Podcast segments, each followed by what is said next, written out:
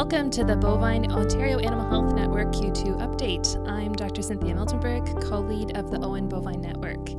We have a couple of quarterly highlights for you today, including an overview of a recent project completed by the OAHN Bovine Network on disease testing in newly purchased animals, and an update on diagnostic lab data. Joining me this morning is Dr. David Renaud, an assistant professor and veterinary epidemiologist in the Department of Population Medicine at the Ontario Veterinary College. Thanks for joining me today, Dave. Yeah, thanks for having me, Cynthia. Today, we're going to discuss a recent project that the OAHN Bovine Network completed. And for this project, veterinarians had the opportunity to submit blood samples collected from beef or dairy cattle that were purchased in the previous 12 months and were over two years of age to test them for a panel of diseases. And these diseases included Salmonella Dublin, Johne's disease, bovine leukosis virus, and anaplasmosis. And the reason we wanted to do this project was we wanted to facilitate the testing of high risk cattle prior to their introduction or following introduction to new herds to improve farm management and biosecurity decisions for producers and veterinarians. And we also wanted to increase surveillance for two emerging diseases that we've been seeing in Ontario Salmonella Dublin and anaplasmosis. So, Dave and I are just going to discuss some of the findings from our project today and what we learned. So, Dave, maybe you can start by telling us um, what we know about the cattle that were tested in the project. Sure. So, we had uh, 321 dairy cattle that were tested as part of this project that were from 56 different dairy farms around Ontario. And typically, the, the animals were tested about 95 days after they arrived to the specific farm.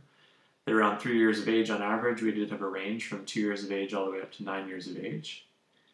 And when we look at the where the cattle were sourced from, the majority were sourced from other kind of local dairy farms. So about 70, 78% of, of them were sourced from other dairy farms. We had some that were sourced directly from a sales barn, only about 15%, and then some that were sourced from like a drover cattle buyer. When we look at kind of where the animals came from, most of them came from Ontario. About 93% came from, um, you know, locally within the province with only about nine nine animals and, and 11 animals coming from Quebec and the United States, respectively.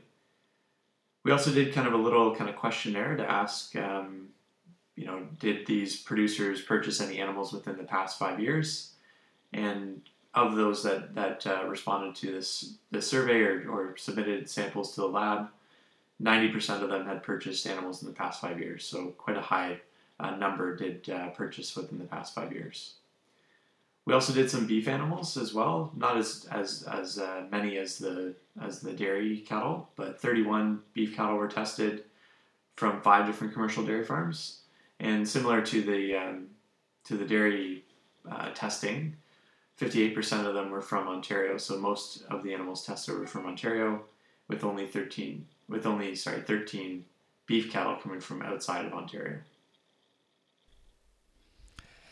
So we had a really great response to the project, which was fantastic. A lot of uh, veterinarians and their producers were able to take advantage of the opportunity to do some testing. Let's talk about what we found, and maybe let's start with the dairy cattle because we have a much larger group of dairy cattle. But what were the findings for disease in that group? Yeah, so I think the interesting findings were is kind of buyer beware. I think that was kind of the main takeaway is that whenever you're purchasing in in animals, it's always that you could bring in some of these main diseases of infectious diseases of concern. So, of the 321 animals that we tested in this project, uh, 42% um, of animals were positive for one or more pathogens. And when we break it down by specific pathogens, about 40% were positive for leukosis, 2% were positive for Johne's disease, um, 1% or only four animals were positive for Salmonella Dublin, and we did have a few that were positive on the ELISA test for anaplasmosis, but when we followed up with uh, doing PCR testing, the, they were all negative. So we had three that were positive on the antibody test, but all of them were, were negative on the follow up PCR test, kind of indicating that we might have had some false positives. And on the beef side, we only had we had such a small number of beef cattle that were tested in the project, so we we didn't really get an accurate representation of of what was introduced with those animals. But it is interesting to know that 35% of them, or 11 out of those 31 of the beef cattle, were positive for bovine leukosis virus as well. And two of the cattle that were purchased um, from outside of Canada, from the USA, were positive for anaplasmosis. And those ones were positive both on the ELISA, the antibody test, and the PCR test, um, indicating a active, more current infection and a, a true positive. So that was really interesting, I thought, on the beef cattle side. Yeah, agreed. I think it's it's interesting to see that that uh, we're still getting quite a bit of BLV in those animals, and even that we had the the positive cases for anaplasmosis as well. I think that's quite interesting, and again speaks to that whole buyer beware kind of thing. You have to be pretty, I, I, yeah, you have to be fairly worried about purchasing in infectious diseases into the into your herd when you're buying in animals. I also found it interesting that prior to purchasing, the majority of producers purchased without doing any type of disease screening, and most had purchased previously. Yeah, I think that's a, a fairly big risk factor when you look at a lot of the literature that's been done in terms of infectious disease transmission. Most kind of identify that either purchasing animals in is you know, the biggest risk factor because these animals are carriers of this disease, but also on herds that didn't um, do pre-purchase testing or test the animals before they're introduced into the herd also led to uh, you know an increased risk of being positive for BLV or Johne's or other diseases. So I think you know considering at least per, at least doing some testing before their purchase can be a really good um, management practice to really reduce the risk of bringing on these new diseases into your herd and, and really re- wreaking havoc in your herd. Because it, all it takes is for one animal with Salmonella Dublin, for example, to really cause a, a really significant problem um, within your herd. And I think uh, I think you did a previous podcast, right, Cynthia, on Salmonella Dublin. Yeah, we have we've done a couple um, Salmonella Dublin podcasts. Um, maybe not for OAHN, but um, probably we should do one for OAHN next. Yeah, probably not a bad idea. let's let's talk about Salmonella Dublin a little bit more. Then, what do you think we learned in this study about Salmonella Dublin? Because we didn't find very much, and that was a little bit surprising to me. Yeah, I don't know if I was tremendously surprised that we had a low number, like with only four being positive. Um, if we look kind of elsewhere, I think I think in Quebec certainly they have a seems like they have a little bit higher level of, of Salmonella Dublin within their within their herds. Um, currently, uh, Dave Kelton in the Department of Population Medicine at OVC is doing a, a bulk tank surveillance study where he's going to go out and um, do surveillance on all the bulk tank milk samples that are collected in Ontario just to see where we're at in terms of the number of positive herds for Salmonella Dublin. But I think that that number is still low, and I think it's it's encouraging that it's still low because it means we can still do something to prevent it from becoming as common as, let's say, leukosis or Johne's disease. So, yeah, I think I think it's it's good. It's still low. I think it's it it does does still show that when you're purchasing in animals that you can buy in Salmonella Dublin, which again can can have really substantial impacts on your herd. Um, but yeah. All right. Well, that was one of the two like diseases of I mean, we had four diseases of interest, but we really wanted to get some more testing done for Salmonella Dublin, and the other one was anaplasmosis. And I think that one's interesting too. We mentioned how we had some animals, you know, positive on an ELISA, negative on a PCR. It's it was really a challenge to to do that testing we did find that the majority of cattle purchased were negative for anaplasmosis, which is which is good. This isn't a test that was being run a ton in Ontario prior to the project. The risk, I think, is greater. We saw when purchasing animals from outside of Ontario, um, such as the animals that came in from the U.S. that that were were positive we do know those tests aren't perfect and veterinarians have to probably do some work to interpret them accurately in these in these animals so that and, and they may need to do a, a confirmatory test sometimes to kind of help get a great picture of the um, health of those animals. So i thought that that was a lesson for me from this project for sure about looking carefully at these test results and and working through to understand them. What do you think is the best testing strategy for anaplasmosis? I think if you're purchasing animals from outside of uh, Canada, definitely, and, and even from outside of Ontario, because we do get sporadic cases across Canada, um, I think the PCR test is um, a very reliable test um, to indicate. Uh, infection. And we just actually did a podcast with uh, Dr. Catherine Reif, um, and she gives some good testing information there on, on anaplasmosis. But I think you can be very comfortable with the PCR result. And it's widely available now. So that's and and you can if you have multiple animals, they can be pooled as well into one sample. Um, they can test a pool at a time with very good um, accuracy. So that's another helpful tip in terms of the cost effectiveness of testing. Yeah, especially when you're buying multiple animals from the United States, it's a good way to save cost. Yeah, I think so too. Um, let's talk about BLV and Johne's. I mean, these are diseases that are already common in Ontario, and we found a lot of BLV. Yeah. Yeah, I think with BLV, I think it's pretty common. I think if you look in across Canada um, on some recent surveillance studies, I think it was with you know 70 80 percent of herds are positive having you know at least one animal that that um, is positive for BLV on their herd. So it's really really common in the dairy industry.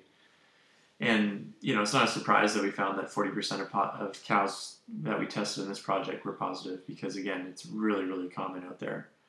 Um, I think obviously, you know, it, it has tremendous risk to bring in BLV into your herd. Not only does it cause, you know, clinical leukosis where the cows go down or they, you know, have tumors that are growing in different kind of areas in, in the cow's body, but also it's, it's been shown to impact um, uh, resistance to disease or even response to, to vaccination, and also some associations with reduced milk production. So when you have BLV come into your herd, it can cause all of those different impacts. Um, the nice thing is, is when you're doing or when you're testing for BLV, the test that we use is really, really, really reliable. So if you take some samples before you're purchasing animals, you can rely very comfortably with that test that it's going to be accurate. So if you know if you you know the animal is negative because you've done a, a, a pre-test or purchase uh, prior to purchase you've done a test um, you know it's fairly accurate and that animal's not bringing in that disease into your herd agreed i think that is um, an easy one to justify doing before purchasing animals and a, a good um, a reasonable uh, goal to try to reduce our prevalence of, of BLV in herds. And one of the things with um, with that with the number that we got in the project being around 40% and which kind of aligns with the um, greater dairy population seroconversion can be delayed so there could be some animals even that seroconverted after the uh, test time that they were t- uh, tested so they could have been negative at the time of testing and positive later too. Yeah, and that's that's certainly a, a potential risk when you're when they seroconvert seroconvert after they're purchased. Um, yeah, that's always a risk when they're exposed prior to, uh, to, to them coming in. But I think at the age that, that some of the, these animals are coming in at, hopefully it's it's fairly accurate and representative of the animals that you're purchasing in. Yep, and then the last one we did was Johne's. Let's talk about Johne's testing. Yeah, I guess it was a little bit surprising that we had such low level of, of Johne's. Um, I don't know. You think, Cynthia? I know that there's definitely some difficulties with testing, and, and you know a lot more about the test stuff than I do. Well, I don't know that I know more, Dave, but anyway, uh, I think about it frequently. I think the challenges was just such a long incubation period with Johne's disease. Um, and Johne's tests definitely aren't perfect. They do suffer from a lack of sensitivity. And so we do have to very carefully interpret negative results, especially in individual animals. Um, it does not that negative result might not necessarily mean the animal's not infected. Definitely, or especially when we have animals purchased on the younger side, right around that two years of age mark, the chances of us being able to detect infection at that age are low. Um, and in the older animals, you might have a better chance. But so I, I think it's quite possible that this study, and it probably did underestimate the number of Johne's positive um, purchased animals. Um, but we, we definitely, I think, if you have a positive result, are um, going to take note of that um, when you are purchasing animals. Um, and probably it's really important to know the herd of purchase and just know their herd status for Johne's rather than being as focused on an individual test. Would you agree with that? Yeah, I agree. What would you say if you had to do an individual test on an animal? What would you what would you pick? I think well, I think there's an opportunity for the fecal PCR here as as well. Um, it does have a slightly higher sensitivity um, at the individual animal, um, but whenever you're dealing with non-clinical animals, it's none of the tests are going to be as um, as good.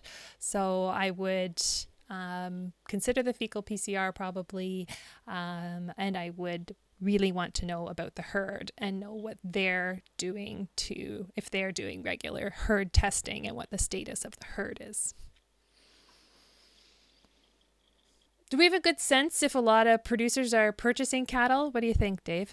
Yeah, I think we have a good sense from a bunch of the research that's been published lately. Um, from the National Dairy Study, which was done in 2015, where they surveyed about 1,000 producers across Canada, there's only about 41% of those that responded to the survey um, that didn't add cattle or have cattle returned to the herd after being away. So I think that kind of suggests that the majority of Canadian dairy farms really aren't closed and they're bringing in animals on a regular basis.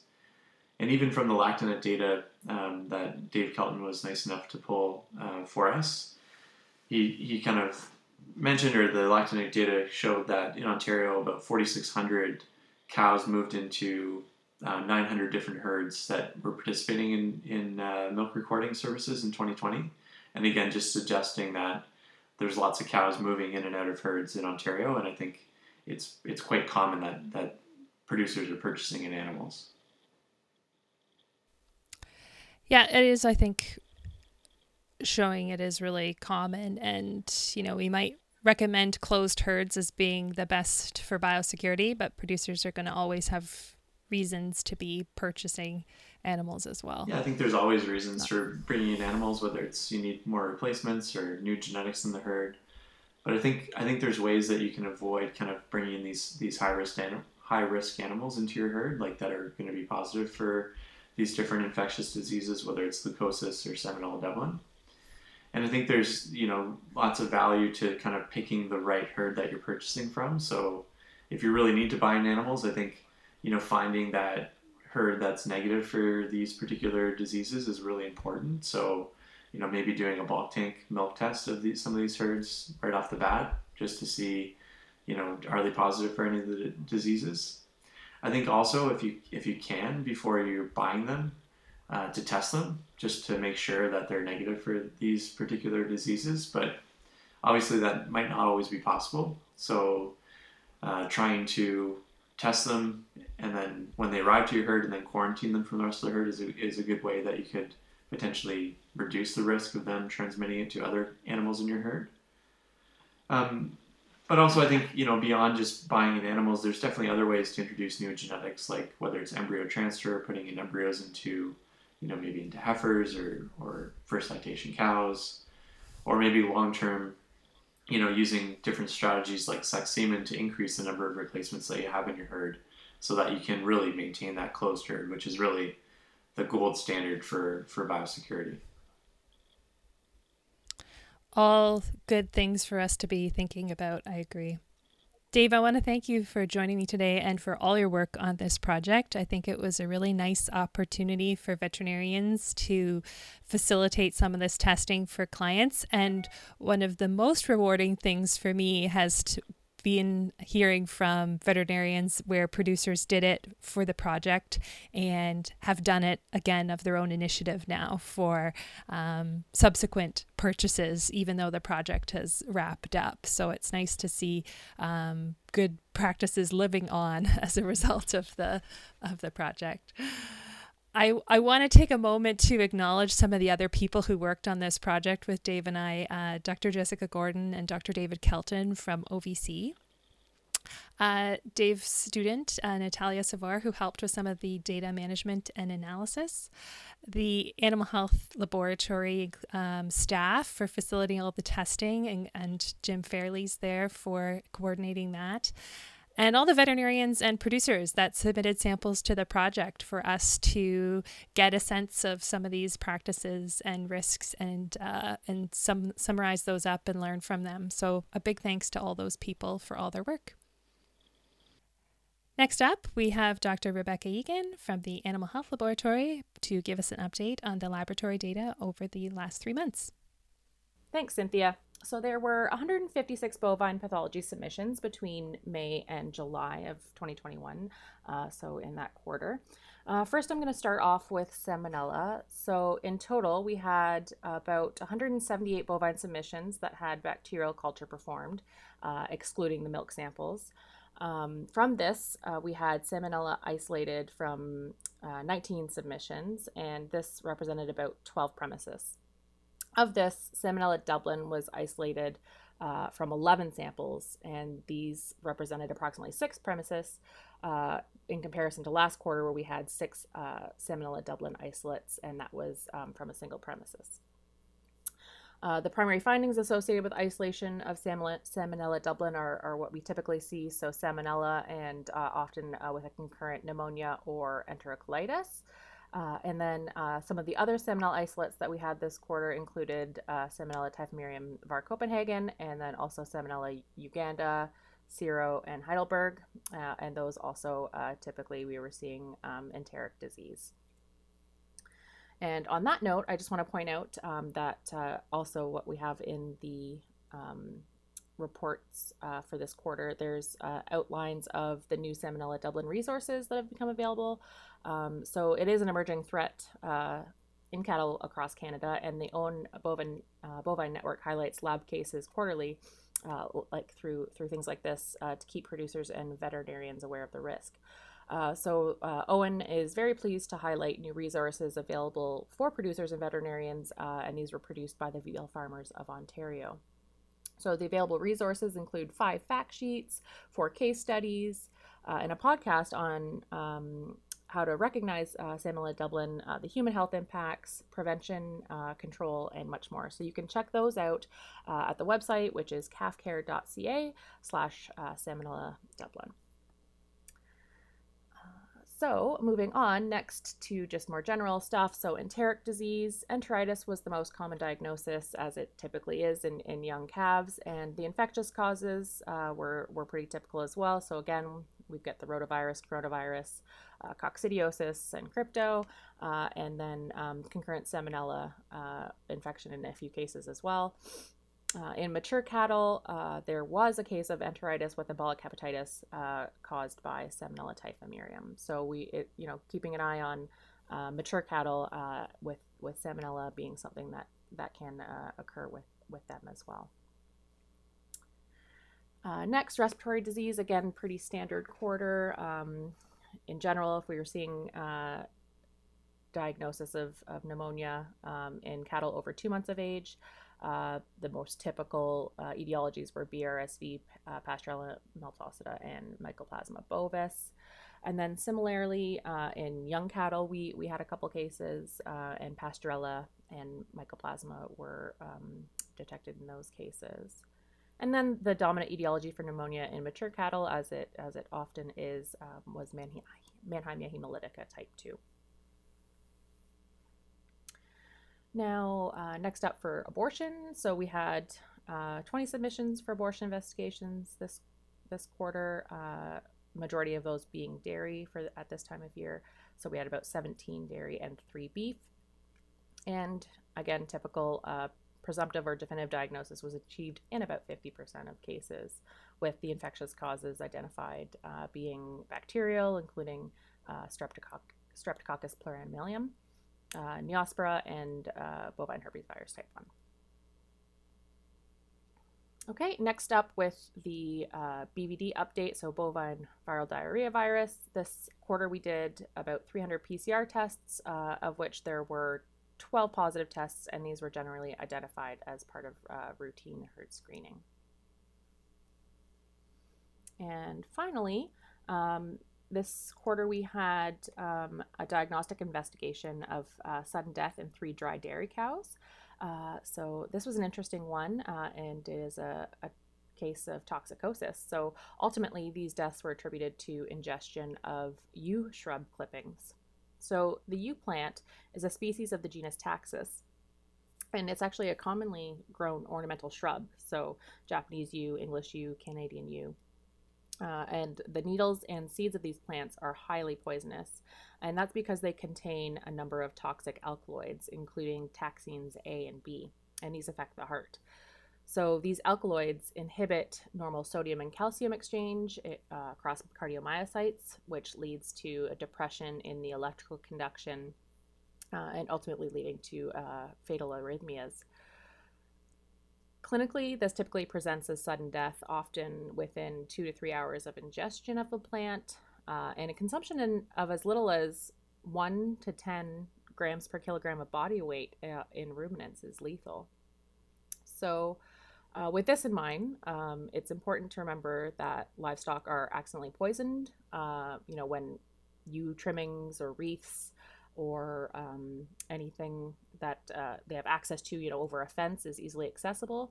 So uh, it's important to, to remember to make sure that we don't um, have access to, to yew plant in, in ruminants or other other species as well because because of the toxicity.